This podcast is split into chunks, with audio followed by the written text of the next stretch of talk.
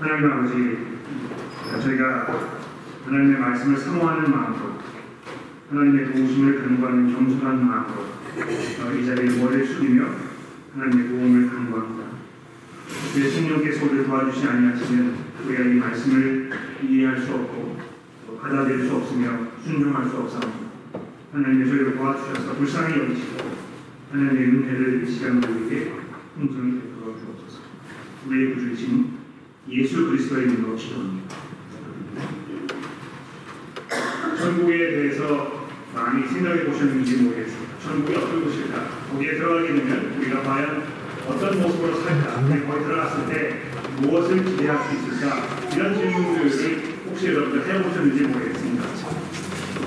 아마 어, 저희 아버지의 장례식을 치러왔기 때문에 요즘에 제가 그 문제에 많이 생각 해 왔는지 모르겠습니다만 제가 이 천국의 문제에 대해서 생각하면서 아, 이런 그 결론에 도달하게 됐습니다. 많은 사람들이 천국은 이 세상에서 현재 우리가 누리고 있는 것 좋은 것들의 연장이다 이렇게 생각하고 계신 것 같습니다. 우리가 이 땅에서 누리는 모든 좋은 것들 아, 이런 것들을 우리가 천국에 들어가게 되면 제한 없이 풍성히 마음껏 누릴 수 있는 아, 그런 곳이라고 생각 거죠. 이 세상의 이 모든 좋은 것들만 잠깐 모아둔 아, 그런 것으로 생각한 것이죠. 좀 더 자극적으로 이야기한다면 이 세상에서 갖고 싶었지만 가질 수 없었던 그 모든 것들 이런 것들을 마음껏 누릴 수 있는 곳으로 생각하는 것입니다.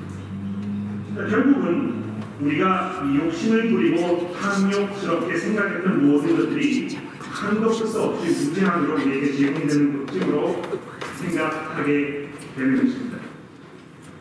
얼마나 천국을 사소하고 하찮은 곳으로 전락시키는지 안타까운 그런 일이죠.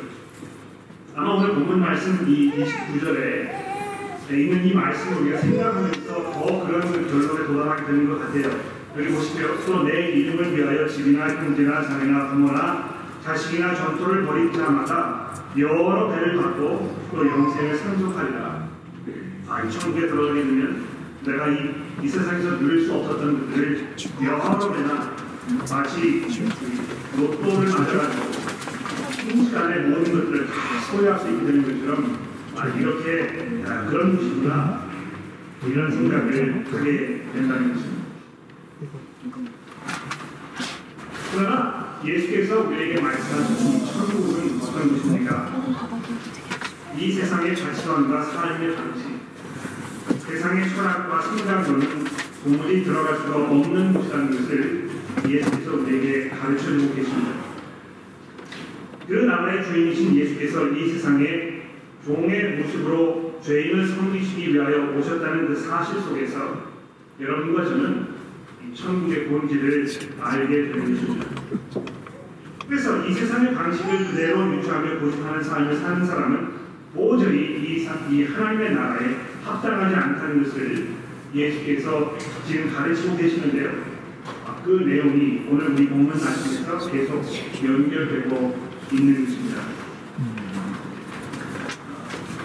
마태복음 시리즈를 저희가 세 번에 나눠서 이제 세 번째 하고 있는데 아, 특히 어, 이세 번째 이 시리즈 16장 그 이후에 있는 이 말씀 쭉 읽어보시게 되면 어, 예루살렘을 향하여 올라가는 그 여정을 시작하시는 그 십자가의 이 그 사건을 바로 눈앞에 두신 이 예수께서 이 천국의 이 삶에 대하여 더 그 긴박한 마음으로 우리에게 말씀하시는 것을 보게 되는데 특히 그 18장 이후에 이 천국의 삶이 어떤 것인지를 우리에게 설명하시면서 이 천국에서 누가 큰 사람인가 이 문제를 계속 말씀하고 계신 것을 우리가 보게 됩니다.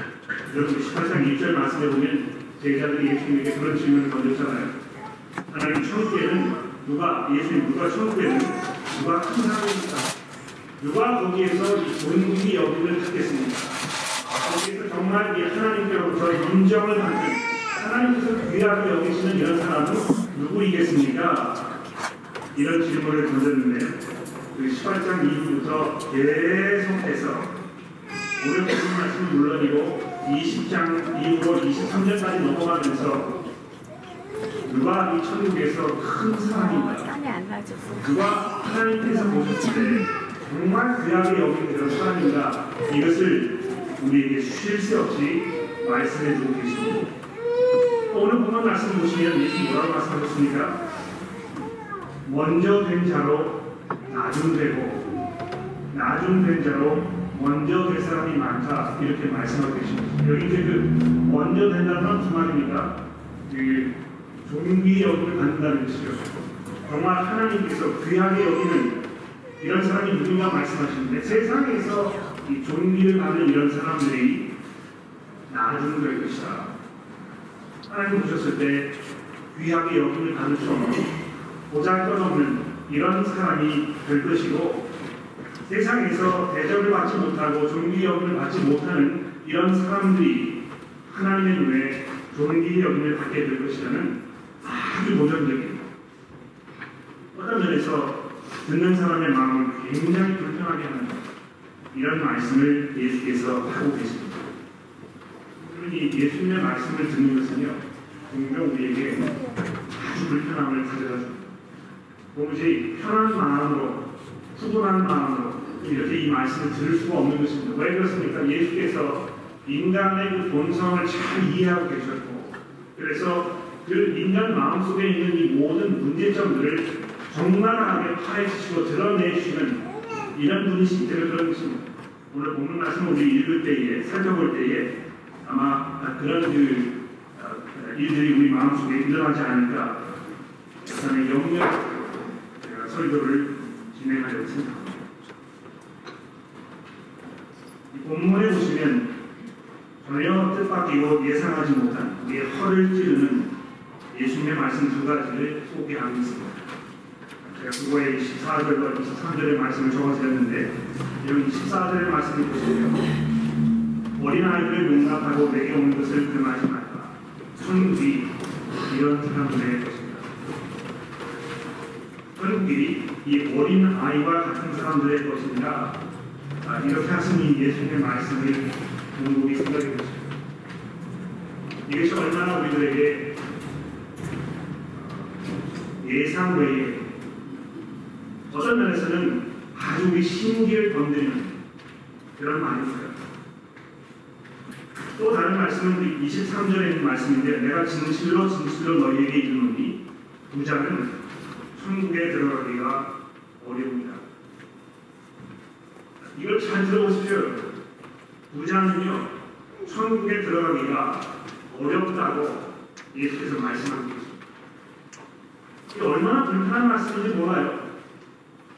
왜 예수께서 이렇게 말씀하시는지 도대체 예수께서 말씀하고 계시는 이 천국은 과연 어떤 것인지 이것을 우리가 자세히 한번 살펴보도록 하겠습니다.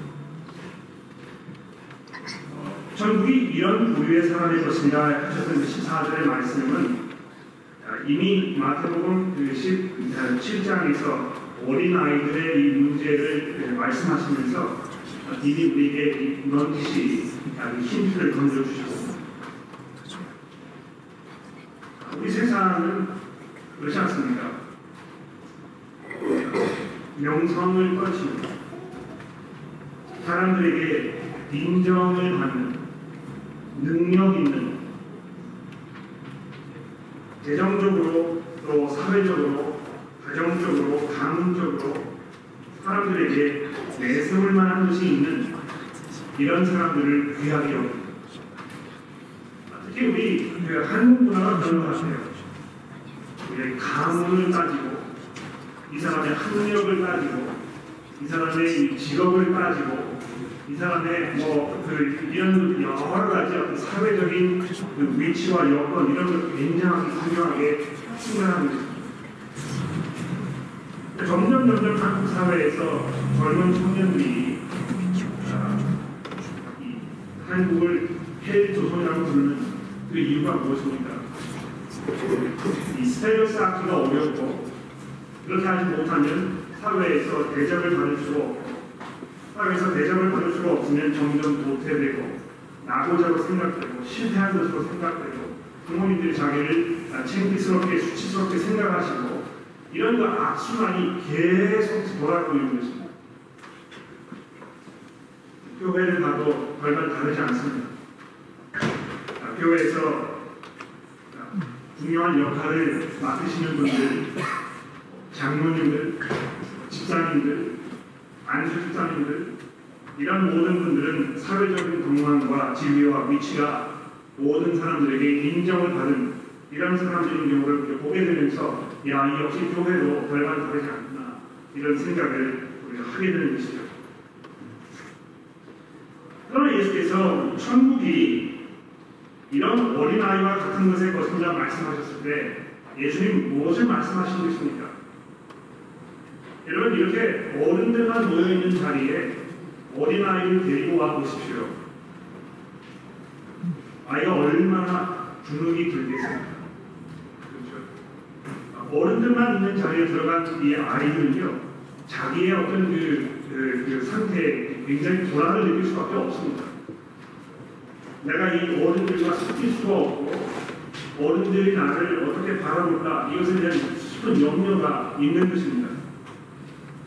얼마나 자기가 부족한지, 내가 얼마나 나약한지, 얼마, 얼마나 이 위태로운 상황에 있는지, 이런 것들을 알고 있는 것입니다.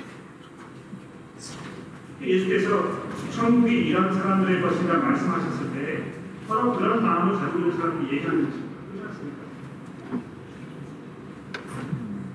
우리 한국 사회는 어린아이들을 별로 그렇게 중요하게 여기지 않습니다. 그러니까 이 장유유서라는 그런 깊은 신념이 있잖아요. 그래서 나이가 어린 사람은 삶의 경험이 없고 지혜가 모자르고 이렇게 해서 어른들 사이에서 자기 이야기를 하고 얘기하는 것을 별로 그렇게 탐탁지 않게 생각하는 이런 사회가 우리 한국 문화인 것 같습니다. 그래서 뭐 장난으로라도 같은 연대의 사람들끼리도 이 연대를 따지는 거 굉장히 중요하게 생각하고 그래서 나이가 조금 어린 사람은 후배로 생각해가지고 후배에게 모든 걸 다 시키고 굳은 일을 그 사람이 맞춰서 다 해야 하는 것으로 당연하게 여기는 이런 그 사회가 우리 한국 사회라는. 아마 그런 것이 우리 그이 사고 방식에 굉장히 깊이 젖어 있기 때문에 예수께서 이렇게 말씀하셨을 때 그 예수님의 말씀의 이 도전적인 그 면이 그 마음속에 진짜 전달이 되는지 모르겠어요. 천국은 어떤 사람이 것입니까? 하나님의 경험이 많고 사람들에게 인정을 받고 존경을 받는 이런 사람들의 것입니까? 그렇지 않습니다. 이 어린 아이들과 같은 이런 사람들이 천국으로 소유하게 될 것이라고 말씀하시는 이 예수의 말씀이 얼마나 도전적으로 우리에게 다가오는 것입니다. 자, 근데 아주 절묘하게 이 마태가 이 예수님의 이 어린 아이들에 대한 말씀과 이 부자 청년의 사건을 딱 서로 연결시켜가지고 지금 우리에게 말씀해 주고 있습니다. 이 두 번째 사건을 우리 한번 살펴보도록 합시다. 두 번째 사건을 보아도 불편하기는 마찬가지입니다. 제가 아까 말씀드린 대로 특히 이 23절의 말씀이 얼마나 우리의 심기를 건드리는지 모릅니다. 부자는 천국에 들어가기가 거의 불가능합니다. 마치 낙타가 발길로 들어가기가 어려운 것처럼 부자는 천국에 들어가기가 어렵다 이렇게 말씀하셨는데요. 그뭘 말하는 것입니까? 그냥 어려운 정도가 아니고 것을 말씀하고 있는 거죠. 아무리 낙타를 발길에 집어넣어 해보십시오.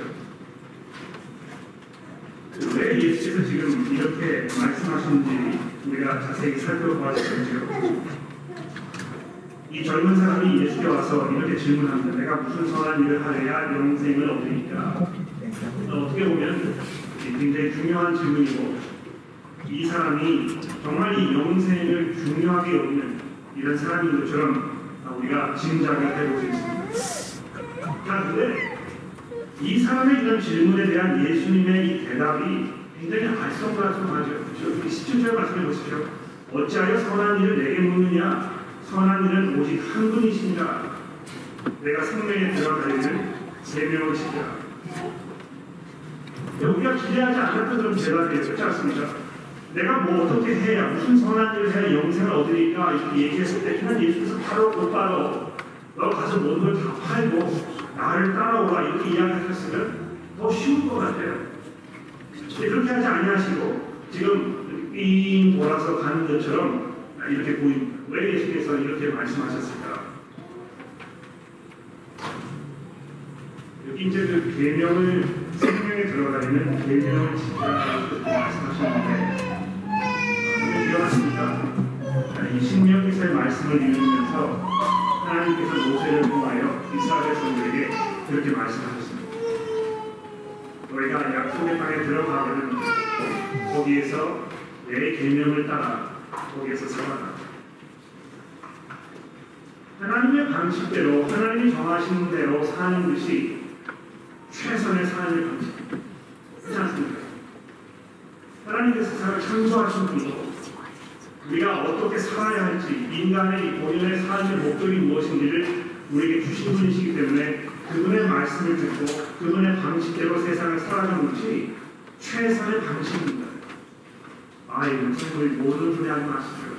굉장히 그거는 그 이상과 허구에 불과합니다. 이 세상에서 모든 것들을 하나님의 방식으로 하게 되면 도무지 살아갈 수가 없습니다. 사업을 할 수가 없어요. 사람과 관계를 맺기가 어렵습니다. 그래서 부분적으로 우리가 타협할 수밖에 없고 아, 이렇게 해서 뭐좀 아, 외골수로 사는 이런 삶 이거 우리가 피할 수밖에 없는 것입니다. 자기 정당화하는 것이죠. 그러나 하나님께서 이렇게 말씀하셨습니다. 약속의 땅에 들어가면 내가 너에게 가르쳐 주는 대로 나를 믿고 내 방식대로 살아라. 자, 근데 이스라엘 백성들이 약속의 땅에 들어가서 하나님의 방식대로 살면, 즉 하나님의 계명을 순종하면서 살면 그들에게 어떤 일이 벌어졌을까요? 그들이 정말 하나님을 두려워하고 하나님을 향한 그 믿음 가운데에서 그의 말씀을 순종하며 경외하는 마음으로 매일매일의 삶을 살게 되면 그 율법이 이렇게 살고자 하는 그 사람에게 무엇을 가르쳐 주겠습니까? 자기의 힘으로는 그렇게 할 수 없다는 것을 점점 가르쳐 준 것입니다. 하나님의 말씀을 순종하는 사랑하는 마음으로 그 모든 말씀에 순종하려고 하면 할수록 이것이 어렵다는 것을 깨닫게 될 것이고 이것을 깨닫게 되면 될수록 내가 이 하나님의 더 큰 도움과 하나님의 더 큰 은혜가 필요한 사람이구나 하는 것을 마음속 깊이 깨닫게 될 것이고요. 그런 걸로 인해서 하나님의 이 구원의 손길을 기다리게 되었을 것입니다. 정말 하나님을 두려워하고 하나님 앞에 믿음으로 나아가고 그의 말씀을 정말 사모하는 마음으로 그 말씀에 비추어서 내 삶을 돌아보게 되면 우리에게 참 구원자가 필요하다는 사실을 우리가 깊이 깨닫게 될 것입니다. 바로 거기에 생명이 있거든요. 자, 그런데 이 젊은 부자를 보시죠. 내가 어렸을 때부터 사냥하지 말라, 가늠하지 말라, 도둑질하지 말라, 거짓말하지 말라, 내 부모를 공경하라, 내 이웃을 내 자신을 사랑하라 하신 모든 것들을 내가 다 지켰다고 말합니다. 근데 여기 보시면 예수께서 의도적으로 10계명 중에서 5번부터 마지막까지의 10계명만 말씀하고 계신 거죠. 이 5번, 5번, 7번, 8번, 9번 그리고 내일에게서 뽑아가지고 내걸 사랑하라 이런 것을 말씀하신다. 어떤 면에서 사랑하지 말라, 가늠하지 말라, 도둑하지 말라 이런 모든 것들은요 우리가 지킬 수 있습니다. 살인하신 분안 계시죠? 또 가늠하신 분도 안 계시죠? 그러니까 우리가 조금 노력하면 이렇게 도덕적으로 살 수 있는 것입니다. 그런데 공교롭게도 이 말씀 중에서 예수께서 십계명의 총 네 가지 언급하지 않고 계시지 않습니까? 정말 하나님 외에 다른 신을 두지 말라고. 하나님의 이름을 망령되이 두지 말라고. 정말 하나님을 하나님으로 대접해 드리며 하나님을 두려운 마음으로 살며 그분 앞에 믿음으로 나아가며 그분을 참 존경하고 그분께서 내 하나님이신 것을 우리의 삶의 믿음으로 고백하는 이런 삶이 이루어졌을 때 비로소 우리가 이웃을 사랑하고 가늠하지 아니하고 고집하지 아니하고 이렇게 되는 것입니다만 그런 것이 없어도 어느 정도 도덕적으로 이렇게 할 수는 있다는 것입니다. 그러나 이 젊은 청년의 문제는 무엇이었습니까? 도덕적으로 살고 살지 못하는 것의 문제가 아니고요. 그 마음속에는 우상을 향한 깊은 믿음의 마음이 자리하고 있었던 것입니다. 예수께서 이 젊은 이 부자 청년을 바라보시면서 그의 마음을 꿰뚫어 보시고 지금 그가 어떤 상태에 있는지를 말씀하고 계시잖아요. 왜 예수께서 내 소유를 다 팔아 가난한 자들에게 주고 나를 따르라 이렇게 얘기하셨겠습니까? 마치 어떤 사람들은요, 아, 이 기독교는 그래서 이 금욕주의가 많은 것이구나. 아, 이, 이 부자로 살면 다 많은 것이고, 가난하게 청결하게 사는 것이 이게 정말 그 기독교의 삶의 모습이구나. 이렇게 쉽게 단정을 드신 것 같아요. 근데 여러분, 오해하지 마십시오. 가난하게 살면 탐욕으로부터 자유롭습니다. 그렇지 않습니다. 가난한 사람이든 부자이든 이 재물을 향한 그 탐욕. 더 가지고 있으면 더 가지고 싶은 마음. 가지고 있지 않으면 더 갖고 싶은 마음. 이것이 우리 인간의 본연의 모습이라는 것입니다. 하나님을 하나님으로 대접해 드리지 못하고 하나님 이외의 것을 마치 우리 삶의 주인인 것처럼 여기고 사는 이런 삶이 이 부자 청년뿐만이 아니고 이 자리에 앉아 있는 우리 모두의 마음 가운데 분명히 자리하고 있습니다.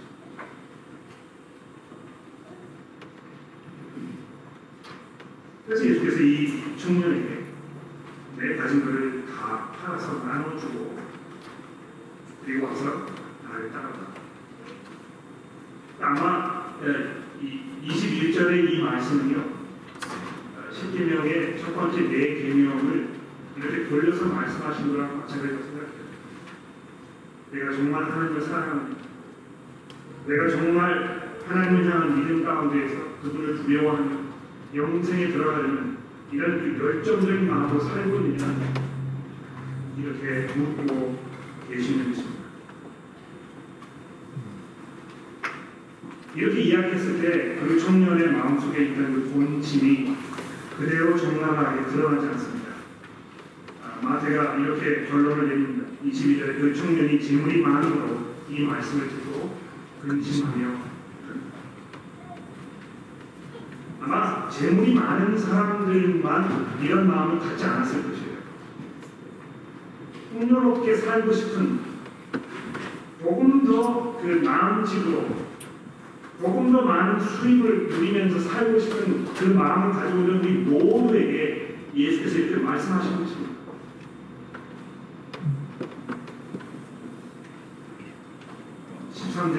십삼장 마태복음 13장에 보면 시푸린 자의 비유를 예수 말씀하셨지 않습니까?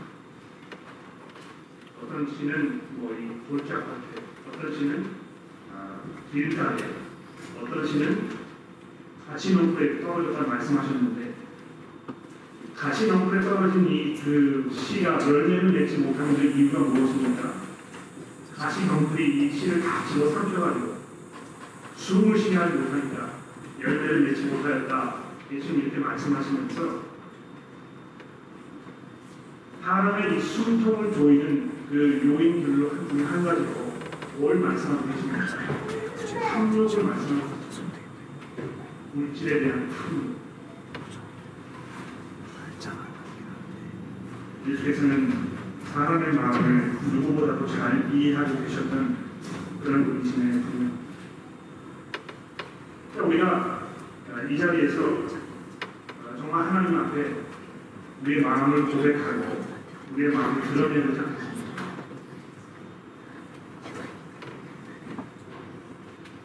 많은 사람들이 이렇게 그 자기 스스로 평가를 해요.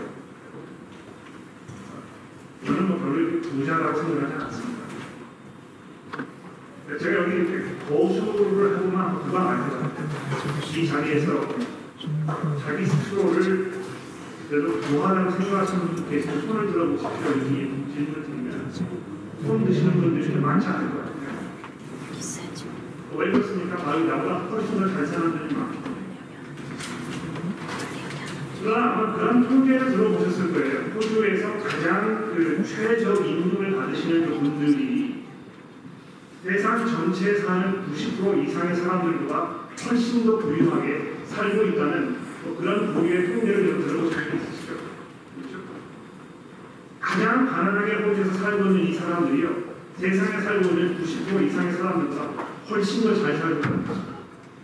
그렇다면 여러분과 제가 뭐 아주 부유한 어떤 시드니에 살고 있지 않더라도 이 세상 사람들 모두와 비교했을 때 훨씬 더 부유하게 살고 있는 분명합니다. 우리의 힘은 그래서 하나님의 나라에 들어가야 어려운 것입니다. 우리는 모두 우리의 것을 자랑하고 아시하고 사람들에게 드러내기를 좋아합니다. 어떻게 해서든지 간에 사람들의 칭찬을 받고 인정받기를 원합니다. 남보다 부유한, 남보다 더 좋은 직장, 남보다 더 행복한 가정, 남보다 더 좋은 이런 그 위치와 환경에 놓여있는 이런 모든 것들을 하나님의 축복으로 생각하며 이것을 사람들이 보고 부러워해 주기를 원하는 것입니다. 얼마나 많은 사람들이 자기의 행복한 삶을 사람들에게 과시하기 위해서 사진을 찍고 인스타그램에 올리고 많은 사람들이 거기에 그 아주 좋아요 하는 이 클릭을 눌러주려고 하는지. 사람들에게 인정을 받고 칭찬을 받지 않으면 견딜 수가 없는 이런 마음들이 이미 모두 가운데 있지 않습니다. 예수께서 우리에게 분을 우리가 그런 마음으로 살고 있을 때 동지 하나님의 나라에 가보자. 예수님의 이런 말씀이 얼마나 도전적이었는지 베드로가 이렇게 얘기하지 않습니까? 그러면 도대체 누가 구원을 받을 수 있겠습니까? 아무도 구원을 받을 수가 없죠. 그렇죠? 그러나 26절에 예수님의 말씀을 보십시오. 사람 구원은 할수 없지만 하나님께서는 다 있습니다. 제가 아, 이 설교를 준비하면서 아, 우리의 삶을 좀 이렇게 돌아보았습니다. 우리 회중에 계시는 분들 중에 이름을 이렇게 쭉 보면서 또 우리 교회 전체에 계시는 교우 여러분들의 이름을 쭉 이렇게 보면서 이분들의 삶을 한번 생각해 봤습니다. 어떤 분들은 다른 사람들보다 수입이 높고 어떤 분들은 다른 사람들보다 좀 더 나은 어떤 그, 그 사업에 살고 계시고 제가 그분들의 마음을 일일이 다 들어볼 수 없기 때문에 여러분들의 마음을 다 일일이 들어볼 수 없기 때문에 여러분이 무슨 생각을 하고 계시는지는 아마 하나님만 아시고 있습니다. 그러나 적어도 제가 알고 있는 한 가지는 무엇이냐면 우리 교회는 많은 분들이 이 탐침의 그 우상 숭배 이것이 얼마나 위험한 것인지 잘 이해하고 계십니다. 그래서 앞에 겸손한 모습으로 살려고 하는 노력을 하고 계시는 분들이 있다는 것을 제가 잘 알고 있습니다. 교회에 올때 명품으로 치장하고 비싼 가방을 가지고 비싼 차를 타면서 오면서 사람들에게 과시하려는 이런 모습으로 사시는 분들이 그렇게 많지 않다는 걸 제가 알고 있습니다. 얼마나 감사한지 그렇습니까? 이미 여러분께서 이 예수의 말씀을 이해하고 계시는 그런 것입니다. 우리가 계속 그렇게 해야 돼요. 이 세상 사람들이 가지고 있는 가지 가치 기준과 삶의 방식에 우리가 휩쓸려 가면서 마치 그것이 삶의 성공인 것처럼 생각하는 이런 실수를 범하지 말아야 할 것입니다. 어린아이와 이 부자 청년의 사건을 통해서 예수께서 우리가 말씀하시는 가장 분명한 이 메시지는 무엇입니까? 우리가 하나님 앞에 영적 파산 상태에 있다는 것을 우리가 인정하지 않고 하나님께 보셨을 때는 우리가 아무것도 잘할 수 없다는 사실을 우리가 뼛속 깊이 느끼지 않으면 우리는 그냥 어긋난 삶을 살고 있지 못하는 것입니다. 사도 바울께서 그래서 이렇게 말씀하지 않습니까? 너의 마음에 새롭게 입으심을 받아서 하나님의 선하신 뜻이 무엇인지 분별하라고 우리에게 말씀하고 있습니다.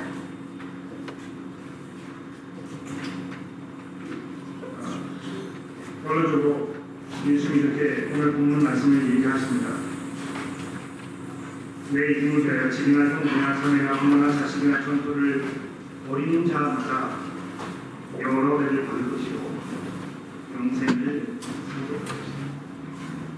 그러나 먼저 된 자는 나중 되고 나중 된 자로 먼저 될 자가 하나님 그 내가 정말 하나님의 나라에서 먼저 된 자로 즉 존귀히 여김을 받을 그런 자격이 있는 사람이니까 우리 시간 깊이 돌아보시다.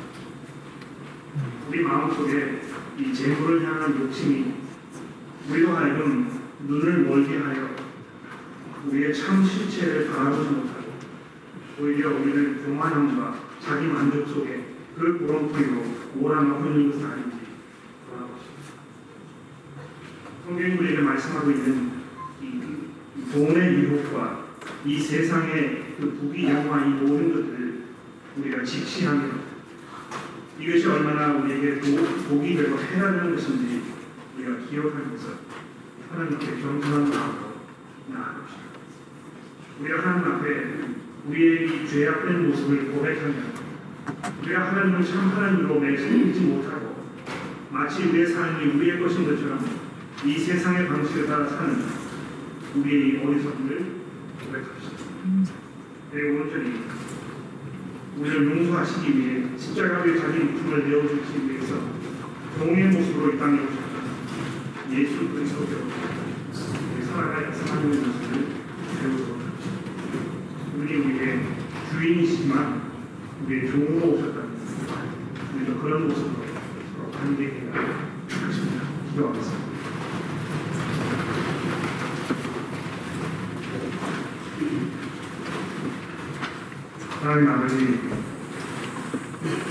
이 세상이 우리에게 주는 그 유혹이 얼마나 강렬한지.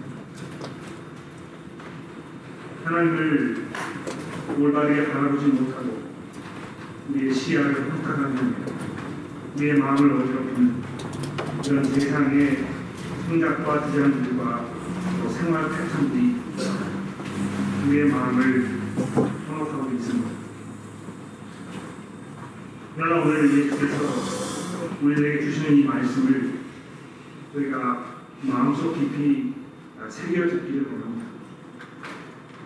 하나님 혹시 저희 교회에 어, 그리스도의 이 말씀에 합당하지 않은 그런 면들과 그런 모습들이 있다면 저희를 용서하여 주시고 또 저희가 회개할 수 있도록 인도하여 주시며 우리의 삶 가운데 변화가 일어나도록 인도하여 주옵소서. 하나님 저희 교회에 있는 성도들이 하나님의 말씀을 이해하면 이해할수록 더더욱 겸손하여지며 더더욱 하나님 앞에 믿음으로 나아가며 더더욱 우리의 구주이신 예수 그리스도로부터 배우려는 겸손한 모습으로 살아가도록 도와주옵소서.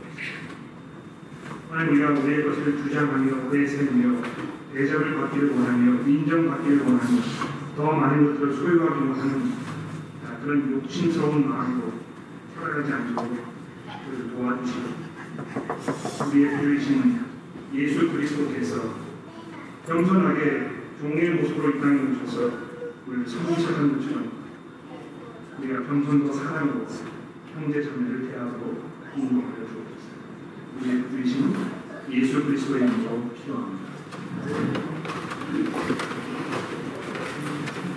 제가 우리 모두 잘해서 일어나셨습니다.